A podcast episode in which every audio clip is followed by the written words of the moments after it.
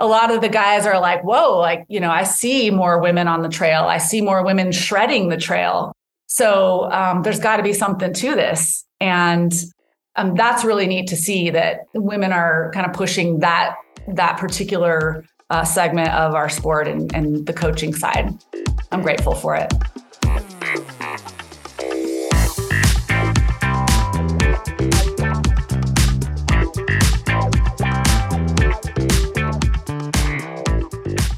Welcome to Trail Effect.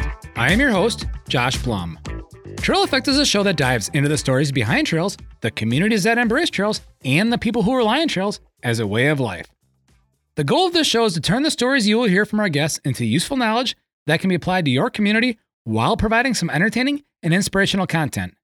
Guests on Trail Effect include trail builders, board members, community leaders, volunteers, and regular people who really enjoy trails. If you are new to the Trail Effect podcast, check out our ever expanding library of episodes. Episode 107 features Tara Alcantara, who hails from Tucson, Arizona, which is still in line with our recent string of winter based conversations, only in a much warmer way for those who prefer to escape cold climates. Tara is a former president of Tucson Off Road Cyclists and Activists Organization, otherwise known as TORCA. We get into all things Tucson and more during this conversation. I'd like to take a moment to thank all the listeners and guests who have taken the time to share the Trail Effect episodes on their social media accounts such as Facebook, Instagram, and LinkedIn, along with tagging Trail Effect in their posts. This has helped more listeners find the Trail Effect podcast. Please keep up all the sharing, commenting, and tagging of Trail Effect. I'd also like to thank all the listeners who have signed up to be supporters of Trail Effect through Patreon. These actions mean a lot to me. This podcast is an Evolution Trail Services production. For more information about Evolution Trail Services, go to www www.traileffectpodcast.com. Now on to the Trail Effect with Tara Alcantara.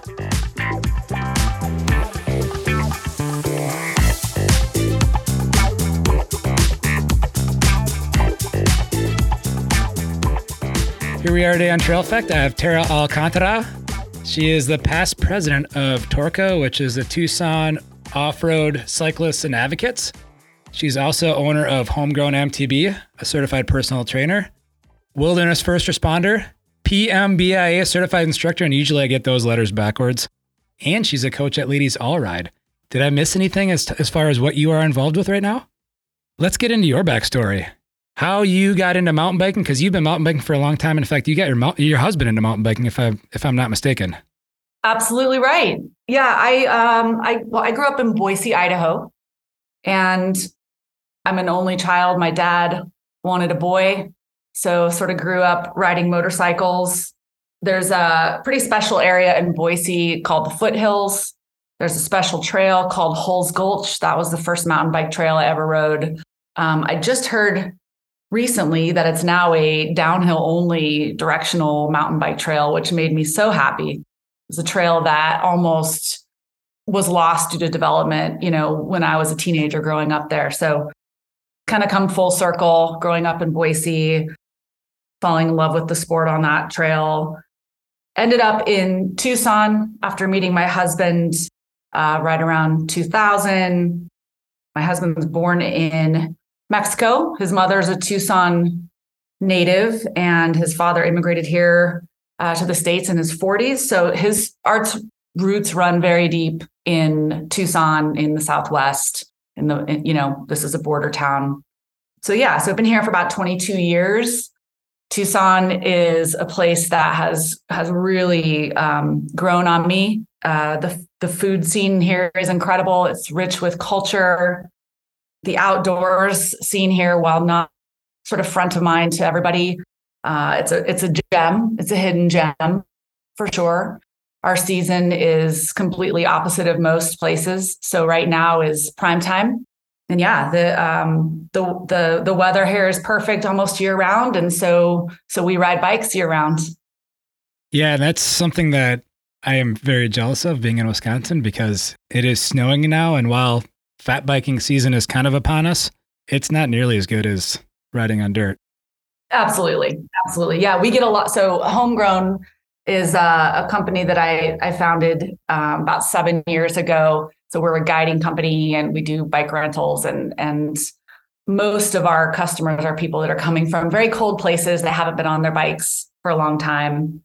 So yeah, it's it's really nice to welcome people here to the desert when it's you know sunny and 65 degrees this time of year. Well, let's back up to the founding of Torca because you and your husband, I, I believe, founded that that organization, or at least there were there at the beginning of getting that organization started. So let's talk about Torca, what it is in that community, what it means, because it's a little bit different than the other organization in Tucson.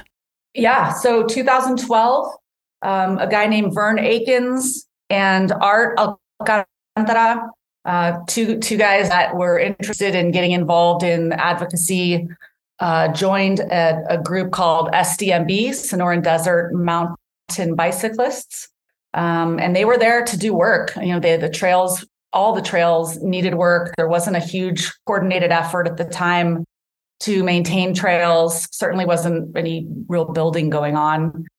And, you know, they they they worked on that project for a couple years. Uh, and it, you know, honestly was caused more frustration than anything, um, just based on maybe a, a uh, some people that had been around for a long time and weren't weren't quite as engaged as Vern and Art were they were you know young new to the sport and and ready to work they wanted to go you know do long days working on trails and it wasn't wasn't in line with what the other organization was working on so they um they they recruited me and uh, Vern's wife to kind of help get some of the business foundation laid. We started a 501c3 nonprofit. We eventually got a partnership with the national, the Coronado National Forest to uh, maintain the trails. And at that time, it was like an adopt a trail program on Mount Lemmon. And um, 10 years later, lots of changes going on, but um, the organization is is basically hasn't changed its mission, which is to preserve the tradition, condition, and etiquette of the trail and to present novel opportunities in a sustainable and responsible manner. And that's really the core of what Torca does. You know, from the outside looking in, it sounds like, or it looks like, you guys are a little bit more gravity based too.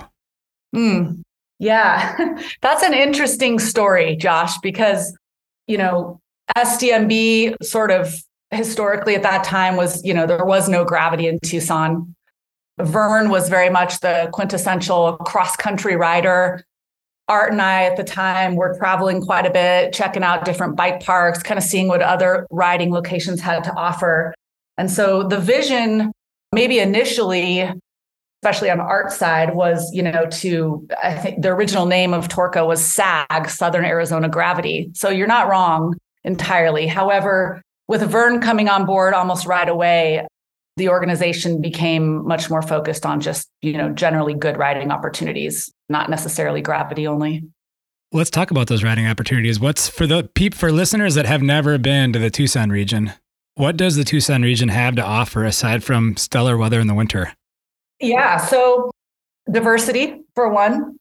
Mountain biking is definitely a segment here that's growing, but Tucson's always been known, known for road biking. Um, Mount Lemmon is 27 miles to the top. It's a beautiful uh, road ride that um, you know brings a lot of people from all over the world. There's bike packing opportunities. There's you know hundreds of miles of cross country trails in and around the city that are accessible. And then there's the Arizona Trail, which is an 800 mile route that starts at the border of Mexico and goes straight up through the state, uh, through the Grand Canyon, ends at the northern border with Utah. So, some very unique riding opportunities. It's dry, it's loose, rocky and slabby, chunky, raw. There's a there's actually quite a bit of elevation here. So Mount Lemmon at the top is almost 10,000 feet, and Tucson in the valley sits at about 2,800. So um, definitely, you know, from the gravity side, uh, there's a lot of potential. Yeah, and it's interesting that you brought up road biking because when I I have a couple friends that are going to be wintering in Arizona coming up. I think they're leaving before the end of the year even. And they're going to be there for like 3 months or something like that or one of them for sure. And I said, you know, you need to go down to Tucson and ride because they're going to cover they're going to ride a lot of. I mean, they'll head up to Prescott, they'll probably go to Sedona. I think they're basing out of the Phoenix area, but I said you got to go to Tucson, and the and the guy and the one guy responded to me. He's like, "Yeah, I've been there for road riding. I've never been there for mountain biking, but they're really mountain bikers. I mean, road riding is kind of a means to an end for the most part for fitness, right? So yeah, I'm assuming that they'll now be coming there to go mountain biking this winter, which will be awesome to hear about their stories and I can live vicariously through them. Absolutely. Yeah. You know, the, um, the riding here is interesting in that, you know, if you're a beginner, there's definitely, there's, there's opportunities for, for newer riders. And then, you know, all the way up to Mount Lemmon where, you know, you really do need to be a pretty experienced, almost expert rider to navigate those trails. And then sort of everything in between. The 50 year trail system is one of the most spectacular trail systems I've ever ridden on. And, uh, you know, so it's kind of like, you know, you know.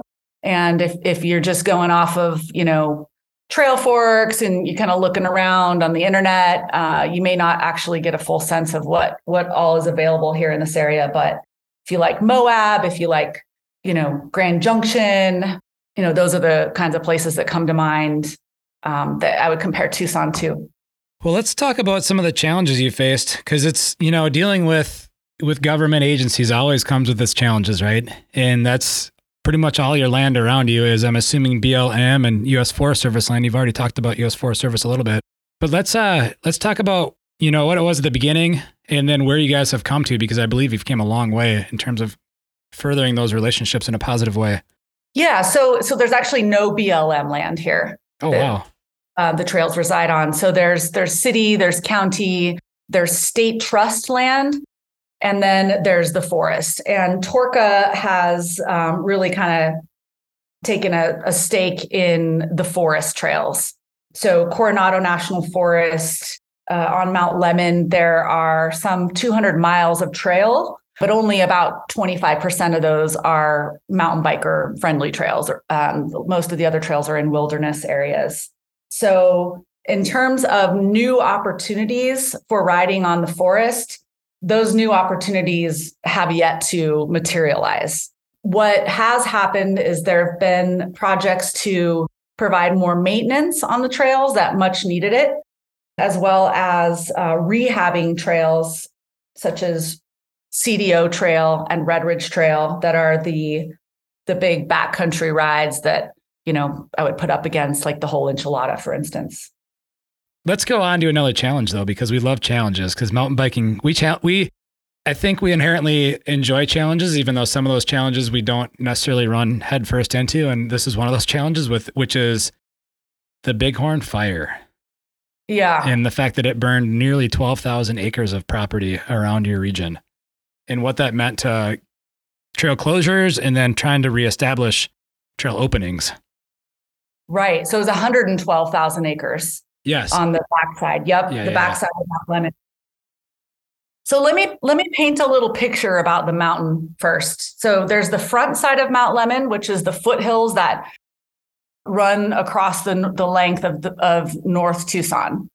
Then there's the backside of Mount Lemmon, which is uh, kind of faces north, and um, really it's it's the middle of nowhere. So the Backcountry Trails project that Torca had been working on for uh, six years included the, the reopening of a trail called CDO, Cañada del Oro Trail. And this trail was really um, kind of a, a, vision of uh, Vern, one of the original founders of Torca, that this trail existed where you know you you literally start at the top and you drop into these very fast, quick descents through you know, on the top of these ridge lines looking down into the city. And then, you know, you drop into some wooded forest areas and, um, you know, all of these things that you don't see in Tucson. You see, you know, higher elevation. So this trail uh, was 7,000 feet of descending, all in all, about 24 miles of, of riding, finished at the 50 year trail system. So you basically just got like this one big ride and you went through every kind of ecosystem you can imagine. That trail burned to the ground in the Bighorn fire. So there have been a couple people that have scouted the trail since the fire to see if that's, you know, at all feasible to to reroute, rehab it, and um, it's not not looking super promising. The Backcountry Trails project also included another trail called Red Ridge, which is uh, similar to CDO in terms of the the profile. But because this trail kind of stayed up higher on top of a ridge line, it, it wasn't quite as devastated as the CDO trail by the Bighorn fire.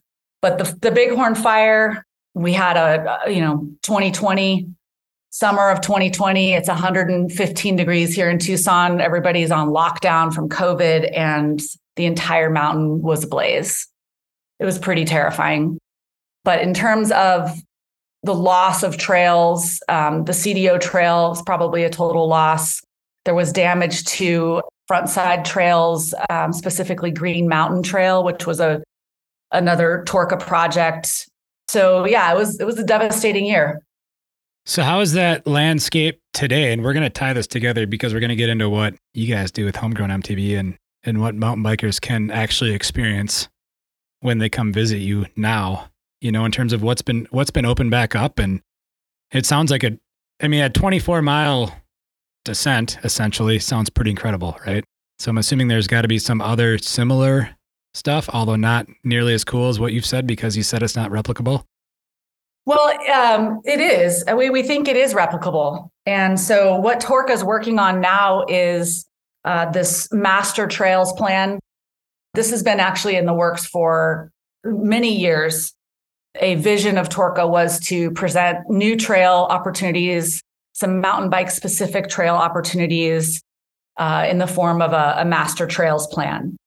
Making good progress. There was a district ranger named CJ Woodard who was instrumental in TORCA's relationship with the forest and, and kind of making some progress and pushing things like the new trails forward. But when the mountain caught on fire, all of a sudden the timing seemed to be pretty perfect for a trails plan. So while the fire uh, was certainly, you know, devastating and uh, set us back in terms of maybe get, building new trails because we had a lot of work to do just to clean up from the fire.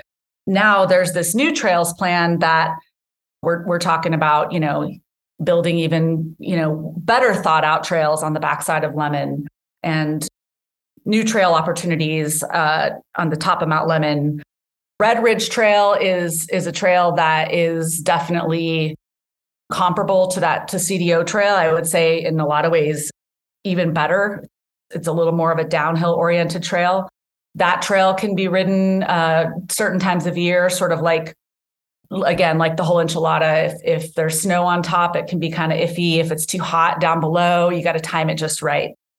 But definitely an epic ride to be had is the Red Ridge Trail. Let's go into homegrown MTB and get the backstory there. I've been requested by one of the listeners to get the backstory of homegrown MTB and why you and Art started that. Okay. So, as we were working to make the trails in Tucson better, um, we realized there were a lot of people that were interested in riding on Mount Lemmon, and there wasn't really any good options for rental bikes here in town. There wasn't a great option for shuttles on Mount Lemmon. There was a lot of sort of local knowledge that someone would need to put together a good ride. Trailforks was was instrumental in kind of changing that. Obviously, people can access ride information a lot easier, but but homegrown is a resource for people to rent bikes. We have a fleet of Rocky Mountain carbon full suspension bikes and these bikes are totally picked based on their ability to shred these trails, which are, you know, super rough, super rocky, chew up tires. You, you know, you don't want to show up with your um, short travel, you know, cross country bike. So we provide rentals. We provide guided uh, guided rides, especially on the backcountry tours that are near impossible to navigate without a guide. Um, the route finding is tricky. These trails are, you know, like most backcountry trails, one big storm comes in and wipes out a section of trail, and all of a sudden people get lost. So there's a lot of that that goes on back there.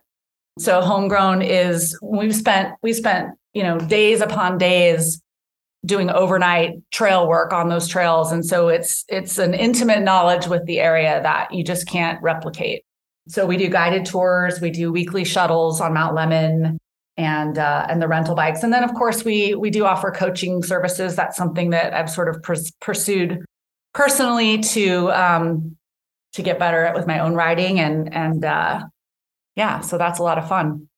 Well, you brought it up, so let's talk about it. Okay. What's new for 2023? And then we're going to actually go back into more coaching besides that because I got more coaching topics.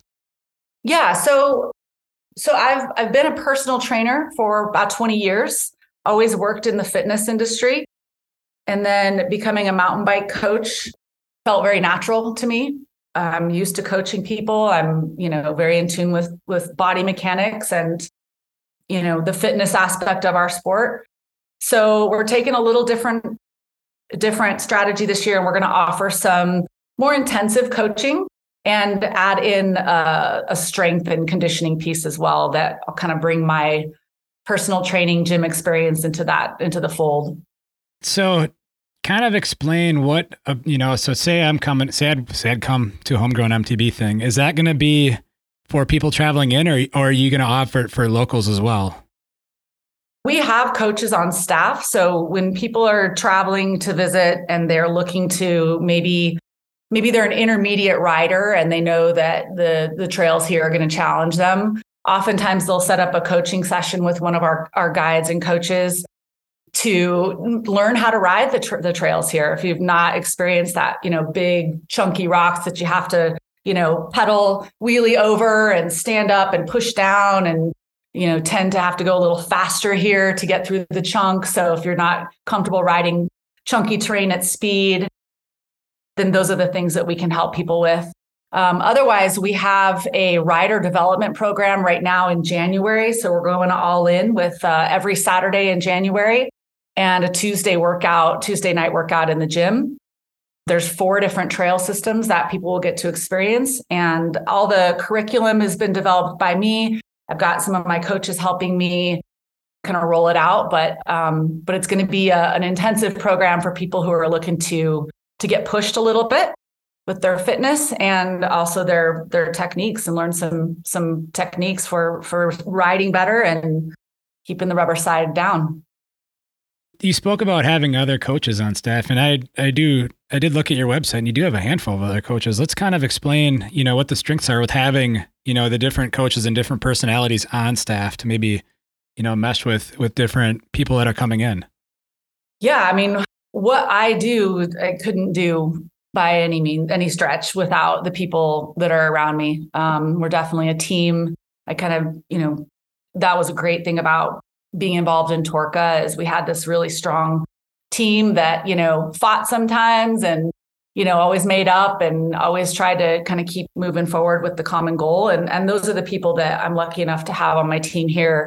Um, Matt Rabko is uh, one of our head guides and also our equipment manager. He manages our fleet of rental bikes. Um, moved here from Northern California a few years ago and kind of threw himself into Mount Lemmon and the the scene here. And he's on the board of directors for Torca. Juan Del Castillo is a local rider who he's I can't even uh, tell you where I would put him on the the spectrum of, of good riders. He's he's from Angel Fire, so he spent a lot of time at the bike park in Angel Fire, New Mexico. He's uh, done some coaching there. So just very well-rounded people. Kimber Berger, newer rider that I kind of took under my wing to develop. Not a lot of females riding this stuff and riding them fast, and and she was willing to. Uh, she came to our clinics and she put in the work, and now she's one of our our head coaches as well. We do like the PMBIA curriculum. Art and I uh, spent uh, the time to get certified um, in Angel Fire several, many years ago, and then just recently in Whistler took the level two uh, coaching certification, which was four days of very intensive riding at Whistler and and learning how to coach people, uh, more advanced riders. So, yeah, so we're we're ready. We're ready to to get more people riding harder stuff. I'm a huge proponent of people getting coached you know, whether they're, you know, whether it's PMBIA or, or the other certification, because I think you can't see yourself ride, right? That's it. That's it. And so I, maybe you can go into that a little bit just on a, on your philosophy on, on coaching. And we are going to go into the ladies all right after that. You bet. Yeah, I mean, you know, taking uh, putting myself in the position to be coached, which in the PMBIA level two is very much the case. Um, you know, you get a really detailed scorecard of half of it is weighted with your coaching ability, the other half is weighting with weighted with your riding ability. And um, you know, I I realized how much, and I've always known this, but I love being a student. So, you know, being a student for four days to me was the best thing ever. And, you know, when you put yourself in the position to have someone kind of look at something that you hadn't thought of or tried something that you hadn't thought of, I mean, that's that's how my own writing has been developed is, you know, people like Lindsey Richter from Ladies All Ride, you know, giving me uh, a tidbit that, you know, she saw in my writing, even when I was a good rider. And and that's what a true coach can do is they can they can see where you're at and they can kind of help you get to that next next place of improvement. Yeah. Well, let's go. You brought it up. I brought it up. So let's talk about it. Let's talk about ladies all ride. You know, I've that's something I've really tried to hit on with this podcast a lot when I'm not talking about trail building and advocacy is is female is female coaching and getting more females into riding. Um, one because it's a personal interest of mine because I was raised by all women. Um, my grandmother, my mother, my you know, my great aunt, like basically like those are the people that, and my great grandmother, those are the people that raised me. But then also more recently, I have two daughters, you know, and so I have a 16 year old and nine year old daughter, and whether they like it or not, they're on bikes. Sort of insane. It's definitely not what we likely grew up with. Oh, exactly. Yeah. Yeah. The opportunities for people coming into the sport right now are beyond comprehension, quite honestly. You know, I had been mountain biking 25 years before I had any idea that a mountain bike coach existed. And, you know, my husband has always been my biggest supporter. I think for a birthday or something, he got me a, a trip to one of Lindsey's retreats, and it happened to be in Retallack Lodge in British Columbia, one of the, the, most epic riding destinations on earth. And um, you know, that was a game that was like a life-changing experience for me. So I'm sure in more um, ways than one. Yes, absolutely. Blew my mind as far as what was possible for trails and on a bike and and certainly um, hadn't ridden with very many women who could ride at her level, which was awesome. And she's not a racer. So, you know, I admire that a lot about her. She's a businesswoman. She's super, super creative. Uh, she gives everything she has to to what she does, and and it shows. Maybe talk about some of the stuff that female riders could, I don't want to say benefit from, but something they could look forward to. You know, because I do I do think there's you know mountain biking is a it's an aggressive sport for lack of a better term. You know, and I and I think there's something to be you know you could be afraid of or maybe, but you shouldn't be because it it's a life building sport as well because it teaches you so much, generally speaking, about how to attack other things in life, right? That's it. And that's that's what Lindsey Richter from Ladies All Ride does so well is she connects those two things of, you know, uh, and I think that's why she's she's so successful and has such a following with the women because a lot of women have not been exposed to aggressive sports like this. You know i i was from a pretty early age i was kind of looking for these types of opportunities. So but you know i know a lot of our our women's clinics that that you know we might have 30 40 women at and the camaraderie of having other women uh, learning something new at the same time being vulnerable together um, putting each putting ourselves in you know embarrassing situations.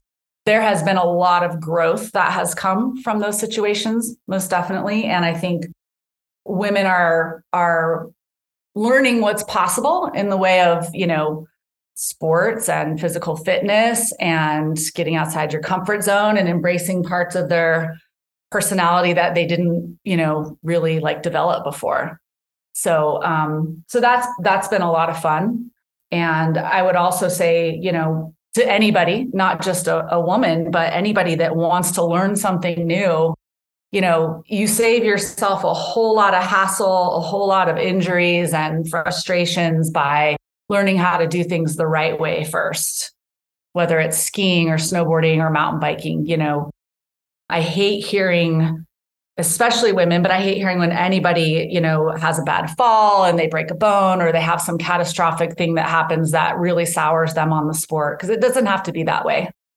Yeah, for sure. And I think men specifically are guilty of not wanting to get instruction because they know it all, right? Yeah, you know, I, but that's changing. Yeah, I don't want to make that generalization about the men. And, you know, um, so you asked earlier about homegrown MTB and, and sort of some of the changes after, you know, doing this for the past seven years and having a pretty, pretty strong women's clinic presence here. We're gonna we're gonna change it up a little bit and offer just most co-ed clinics. We have our signature Angel Fire Bike Park two-day women's weekend in July, but otherwise we're going to focus on um, on co-ed clinics and really, you know, give give the fellas an opportunity to benefit from what the ladies already have. And I think a lot of a lot of the guys are like, whoa, like, you know, I see more women on the trail. I see more women shredding the trail.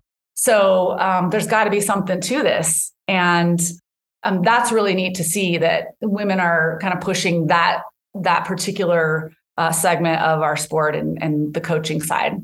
I'm grateful for it. Yeah, and do you is there any uh, ladies all ride clinics in your region, or do you travel because you do coach for them as well? Yeah, there, there's they do a Sedona clinic. I think they might even do two Sedona clinics that are really popular. They happen to coincide with my busy season with homegrown here, so it's it's like the end of the uh, or the start of our season. So it's not a good time for me to coach there. And um, I actually have some ties to Montana and Idaho and Wyoming. So I travel to those areas and I coach for Ladies All Ride at the Grand Targhee, Big Sky, Whitefish, Montana. Also was able to be a head coach at the Flathead Lake Lodge Retreat, which is an amazing um, place to ride on private trails that are just perfection. So um, she's she's really picking some epic spots. And and part of the fun for me is getting to go ride in those places and teach people how to ride new new new trails. Well, let's go there. Let's go to let's leave let's leave tucson. And okay. let's uh what are you know what are some of the places like if you were i guess if you know if you were going to plan a trip you and art yeah. where where would it be? And why?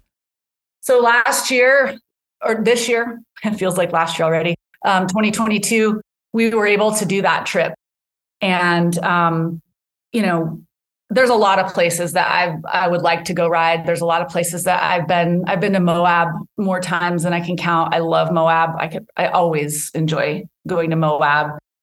But you know, I I want to. I'm a I'm a downhill girl at heart, and um, I'm I'm seeking out that lift access, you know, backcountry, high alpine stuff. This summer, took a road trip from West Yellowstone area where I have some family and, you know, hit Big Sky and Whitefish Bike Park. Um, Whitefish is one of my, my favorite spots right now. Headed up to Retallack, been to Retallack Lodge, uh, I think four or five times now. Lo- love the riding at Retallack. And then uh, Silver Star, which is outside of Vernon in um, BC, is probably my favorite place hands down that I've ever ridden. Second to second to maybe Whistler, but yeah, I got to go to Whistler this year for my PMBIA cert. So that's really like the dream for me is is you know Canada, British Columbia, traveling around, hitting bike parks. That's where I'm at in life. Well, specifically speaking, because bike parks have been a topic that I've been exploring a lot more with this podcast. Specifically, what are you and Art looking for in terms of like the trail experience? Are you, you know, because we especially now, everything's getting built at bike parks from beginner level green stuff to, you know, and the flow trails to, you know, huge, huge jump lines that we maybe thought we would have never seen when we started mountain biking, you know, 25 years ago. Yeah.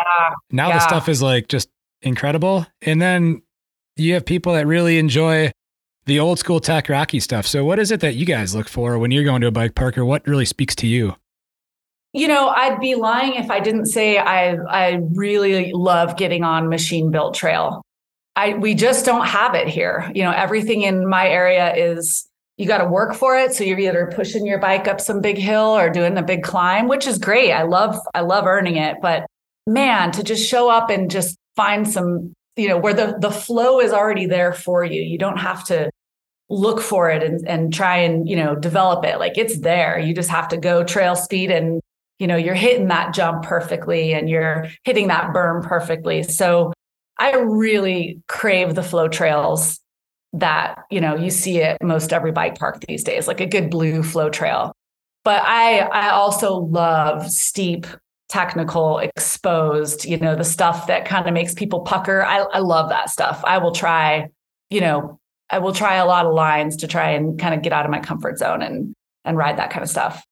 Well and since you've been mountain biking as long as i've been mountain biking how's that progression of bikes been it's crazy to see what we have now to ride with right i mean it's obviously it has a lot to do with where the sport is at um, even in Tucson, you know, without the the big travel enduro bikes. I mean, I ride a Rocky Mountain Slayer, which is technically a free ride bike with a 180 travel fork and a coil in the back, and that's my go-to bike for everything. I pedal it up the road and you know um, but yeah it's it's totally changed the ability to to look at trails to ride faster to ride smoother it's a big big part of it people are probably sick of hearing me talk about dropper posts, but I think, like, I personally think dropper posts have been as revolutionary as disc brakes. Greatest invention in, in my mountain biking career. I totally agree with you. Is there anything that we haven't? I'm going back in my notes here that we need to maybe talk about deeper. I, I didn't mention that circling back to Torca is an event that Torca put on called the Pachanga. The Pachanga? I didn't. Ha- I don't have that in my notes, but so the pachanga, pachanga in Spanish means party, get together, fiesta. So the Torca Pachanga uh, was sort of a breakout event for the organization to include the local community, grow the local mountain bike community, get people stoked on Mount Lemmon trails. So started off very grassroots, very small. I think there was like 50 people in a parking lot and some pickup trucks and tailgate pads and um, art and i you know shuttling people up and down down the mountain a grill and you know somebody cooking up some hot dogs what it ended up to be was a pretty special event that you know i would say i think the last year there was probably 200 attendees but it was two days of riding you got shuttle service. You got uh, lunch included on the, on one of the days. There was um, dinner one of the days.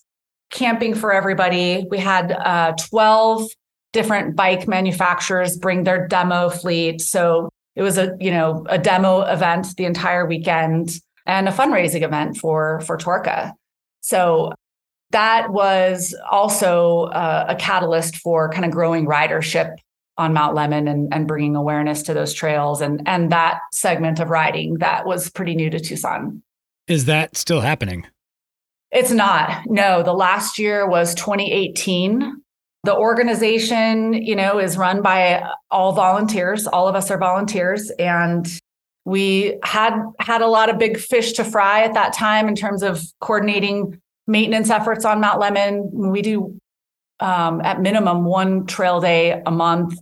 So there's always a lot going on and more work than people to do the work. And and the return on investment for the Pachanga just wasn't there at the end of the day. You know, we were pulling permits with the forest and you know, insurance and and uh we didn't want to have to charge, you know, 250 bucks, 300 bucks per person to to attend an event and and so it just uh you know started getting better at writing grants and once once we got some good grants that we could um, could put to work, that seemed to be a better use of our time. I can totally relate because sometimes events, well, on the outside, there events are really, really good for building that community, like you talked about with the Pachanga. But unless you've been in the trenches, so to say, there's a lot of heavy lifting that goes on that people that a lot of people I mean people like we we know it because we we see it and a lot of people that listen to this podcast will understand that because they've all a lot of them have done it as well, but sometimes the juice isn't worth the squeeze in terms of like that's what it was. You know what you have to do, and I do like that you pivoted towards grants and stuff and towards other funding sources because I think this is something I talk about all the time in the podcast itself is is the importance of planning and and trail yeah. planning and that and how trail planning and it this show is going to come out right after a show that I've a year end show that I that I've just recorded before this with IMBA and one of the things I highlight with them and anyone that I talk to that has to do with planning is that planning is a small amount of money for what it can truly unlock in terms of funding and what you can really get done. Absolutely. I'm going to butcher these numbers because I it just came into my brain or came into my it came in uh, into reality for me in the last couple hours. But I want to say it was like nine hundred thousand dollars is what has been put towards the Trail Accelerator grants as far as planning that IMBA does. Okay. It's resulted in $13 million of building nationwide. Wow. You know, so that's like, and that's where I have people ask me regularly, you know, whether it's through like Instagram Messenger or whatever, like, how do I get trails in my community? I'm like, you got to get a plan. You got to work on, you got to get the planning going. You know, that brings out money that you don't even know exists. It might not, and it might not even be a, a grant. It might be a local philanthropist Sure. That now can actually see what his money is going to go for or her money is going to go for because we can go to people all day long with ideas. That's right. If they see it on paper, if they if they understand what they're going to fund, then That's they're willing it. to fund it. Yeah, and I was just talking to the Visit Tucson, the local tourism organization about that and and that's exactly right. We've got to We've got to we've got to be organized and specific and big picture thinking.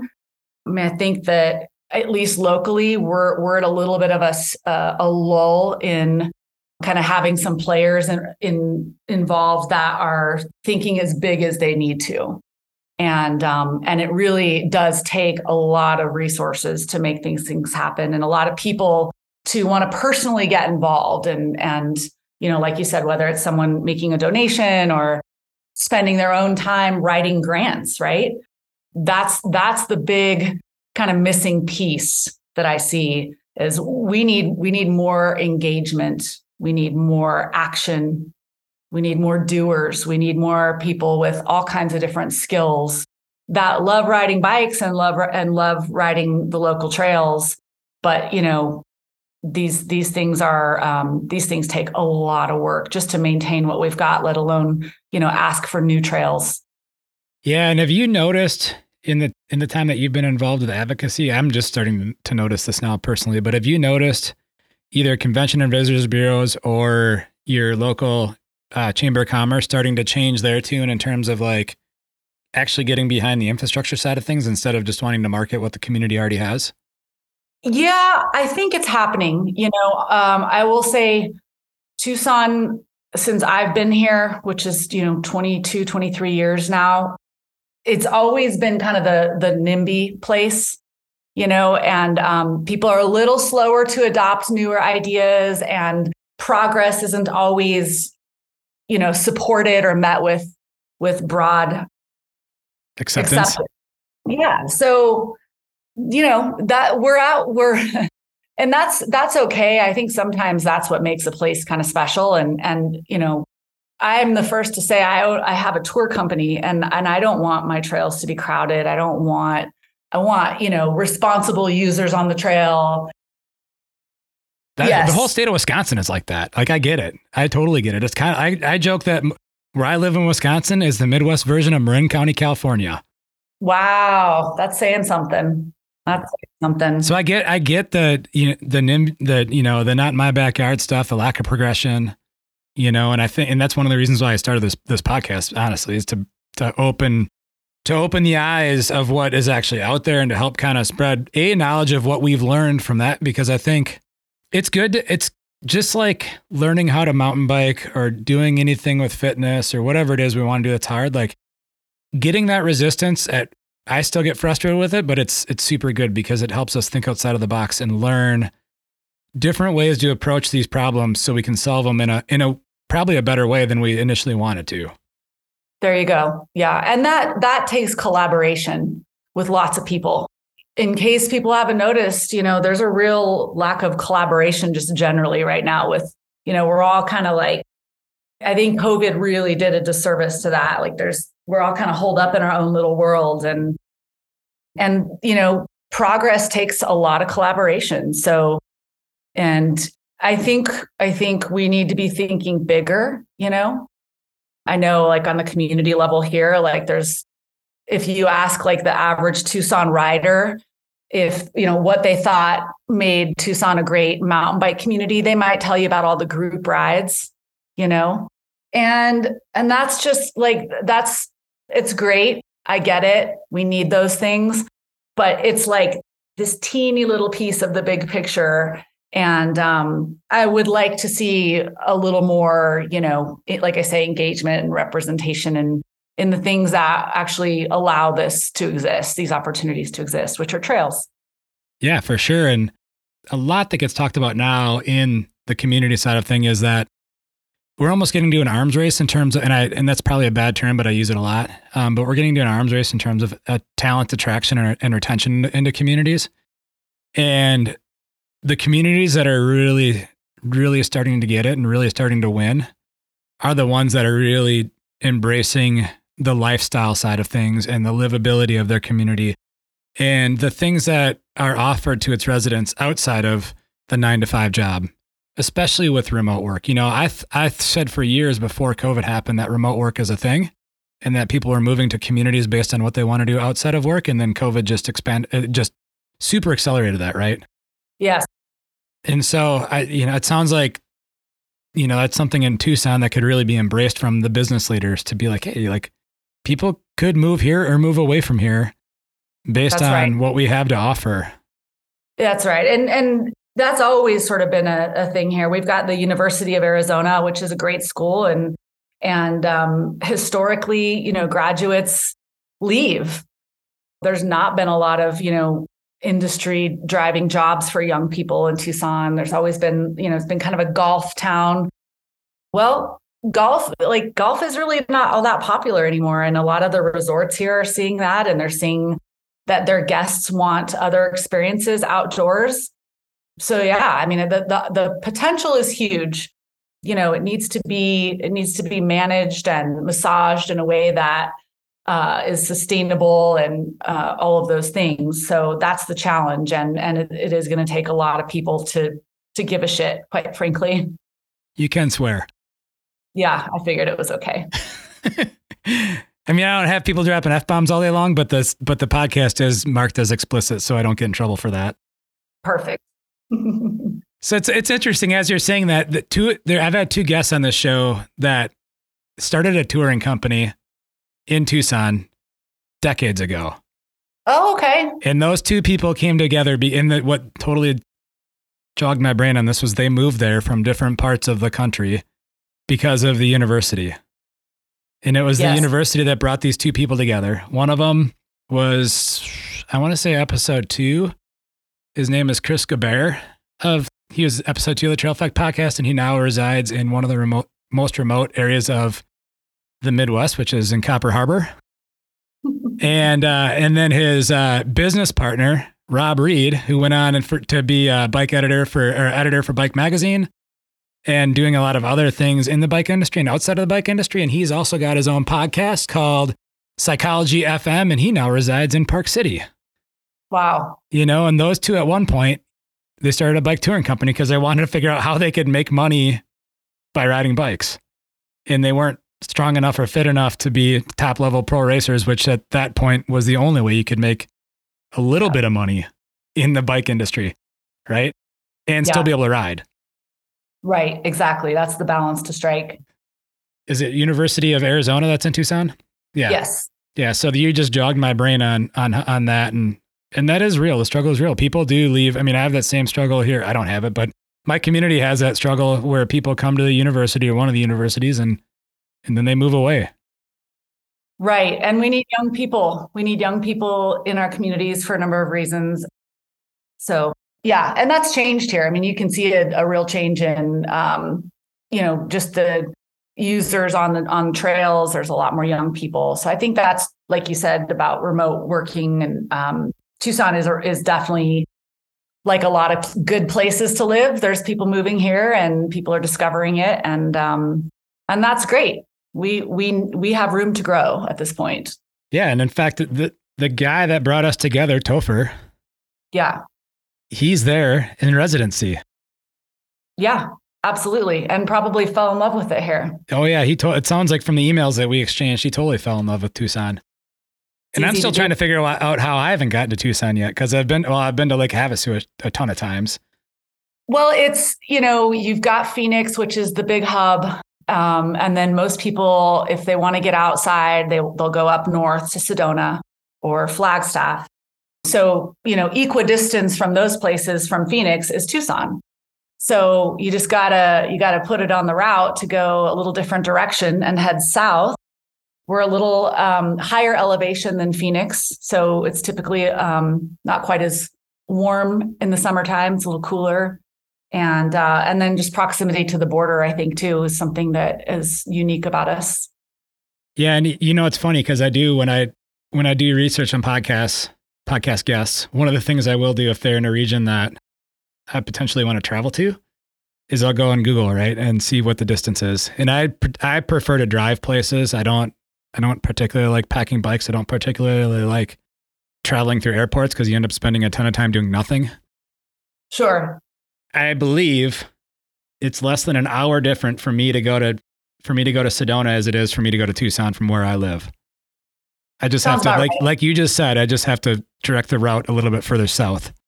yeah and your your friends who are on the road and they'll tell you you know and that's the great thing about arizona is within four hours you have all of these unique areas to explore Yeah. And it's great for people from Wisconsin and other other places in the upper Midwest or even the Northeast who maybe don't want to deal with winter all winter and they want to actually go back to summer.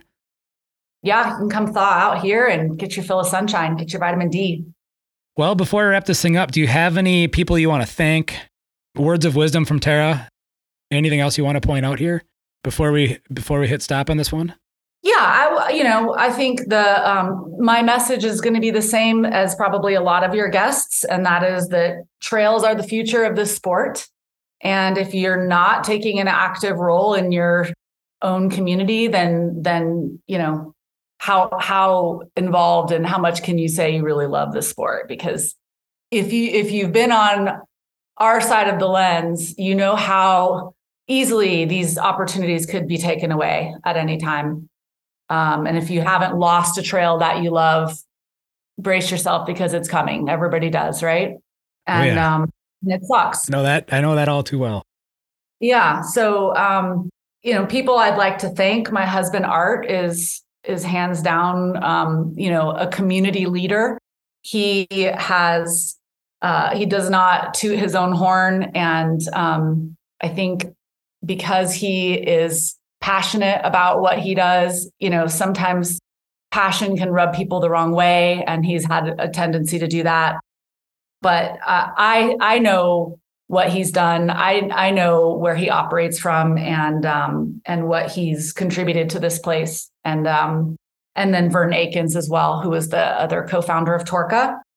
CJ Woodard, the, the district ranger who really got this trails plan off the ground. Unfortunately, he was transferred to another another forest recently, but um, really appreciate the work that he did to get mountain bikers a seat at the table. And then just anybody who's who's attended a trail work day, donated to Torca, you know, or read about Tucson on the internet as a riding destination and, and booked a trip here. I'm grateful for all of those people. Yeah, and before we close this out, I will say there is a bunch of stuff on YouTube to get you all pumped up about going to Tucson. You know, Brice Shirbach has done a handful of things from there. Jeff Kendall Weed, both of which have been guests on this podcast, has also been there. Pinkbike was there. You know, they they did some. Uh, I think it was the budget bike review or the bikes that don't cost ten thousand dollar review, maybe. Yeah, there's some good Pinkbike stuff on Tucson. you know, and so it definitely, and I'm going to link some of that stuff into the show notes as well because this is only audio. Visual is awesome, and the visual that you get from Tucson is incredible. And for those who love Mexican food, like myself, it's rare that we go a week in my household with not going to the one of the local Mexican restaurants to get Yeah. margaritas and awesome food. Yep. Go to Tucson, right? City of gastronomy. That's where it's at. Yeah. Well, Tara, Eat and ride and drink beer and live the dream. that is living the dream. It is. I'm, I lean more towards margaritas. I'm not. I'm not a huge beer person, but I know a lot of people that. I mean, like almost every time I bring up what makes a good mountain bike community a good mountain bike community, a lot of times people default to beer. Although people will have heard me say wood fired pizza probably more than they want to hear. I do live on Mexican food as well, especially because I can't get wood fired pizza where I live, and so I have to I have to go with the Mexican food. Yeah, absolutely. Good stuff. And my favorite server is from Honduras, and so he's very fluent in Spanish and not super fluent in English. Which is great. Exactly. Opportunity. Yeah. Huge opportunity. Well, thank you very much, Tara. I really appreciate this opportunity to be able to highlight what you have going on with Homegrown MTB, what you've done in women's coaching, and what you have going on in the Tucson area and all that. So it's what makes what we do awesome. Thank you for your work as well, Josh. Thank you. Thank you for listening. Links to the various topics discussed in the show can be found in the show notes. Our next two episodes will take us back east to the Fire Mountain Trail system based within the Qualla Boundary of the Eastern Band of Cherokee Indians. If you like what you have heard, please take the time to share these shows with others. Sharing these shows will help create awareness of both the guests who have taken the time to be on the show and the podcast series itself. Also, if you are new to the Trail Effect podcast, check out our ever expanding library of episodes. Please don't forget to leave a rating and review, as this is one of the best ways to show your support for the Trail Effect podcast. I'd also like to thank all of the listeners who have signed up to be supporters of Trail Effect through Patreon. These actions mean a lot to me. With that, the value for value concept is something that has caught my attention. If you find value in the Trail Effect podcast, you now have a way to provide value for that value via Patreon for Trail Effect. This podcast has been edited and produced by Evolution Trail Services. For more information about Evolution Trail Services, check out our new website at www.traileffectpodcast.com with effect spelled E A F F E C T. If you have ideas on future communities or people to feature in Trail Effect, please don't hesitate to reach out by emailing evolutiontrails at gmail.com. Thank you again for listening.